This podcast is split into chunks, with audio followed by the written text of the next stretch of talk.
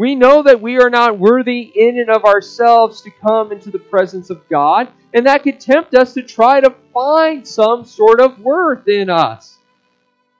By which we say, well, I'm worthy because I'm not like this person, or I'm worthy because I've done these things, and to give us some sort of confidence, to not be ashamed.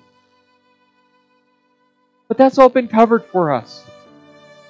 That's been covered for us by the work of Christ. We are not worthy to come before His presence, but Christ is not ashamed of us.